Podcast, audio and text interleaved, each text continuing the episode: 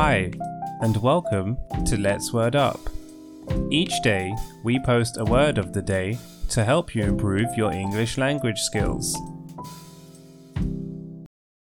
Today's word of the day is aplomb. Nouns are words that we use to name things. It can be a person, a place, a thing, an idea, or concept.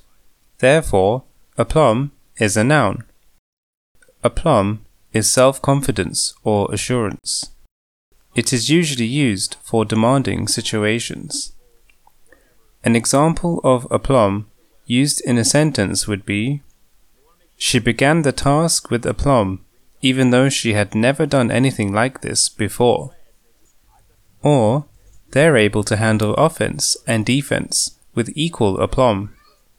Synonyms include poise, assurance, composure, nerve, cool.